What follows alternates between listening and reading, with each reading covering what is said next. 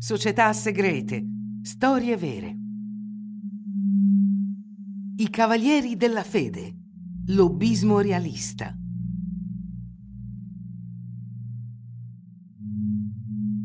Le società segrete godono del paradosso di essere relativamente famose, ma di essere poco conosciute per quanto riguarda la loro reale organizzazione. Inoltre il termine stesso crea una certa confusione e mantiene il mistero di questi gruppi, che possono essere di natura molto diversa. Gruppi di pensiero filosofici, associazioni occulte, comunità settarie, organizzazioni criminali e persino invenzioni totalmente fittizie vengono raggruppate sotto la stessa etichetta, a volte anche erroneamente.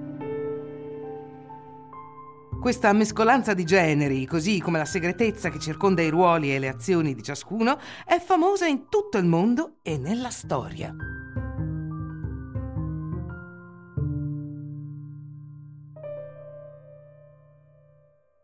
Attivi dal 1810 al 1826, i Cavalieri della Fede erano una società segreta cattolica il cui scopo consisteva nella difesa della monarchia, che consideravano legittima, ovvero il ritorno dei Borboni sul trono francese.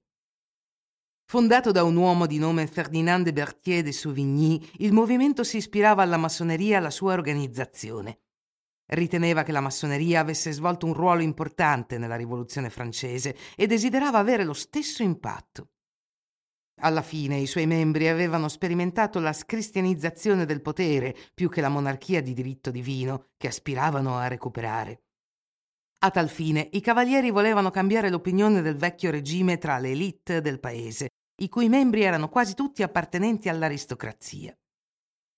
In questa lotta contro l'impero svolsero un importante lavoro diplomatico con potenze straniere come Prussia, Russia e Inghilterra.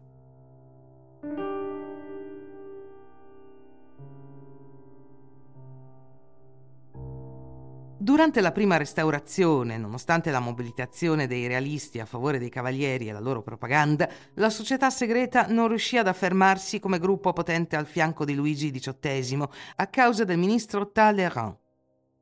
Tuttavia, durante i cento giorni, i Cavalieri della Fede, grazie alla loro clandestinità e alla loro presenza in tutto il paese, riuscirono a lavorare per il ritorno del re.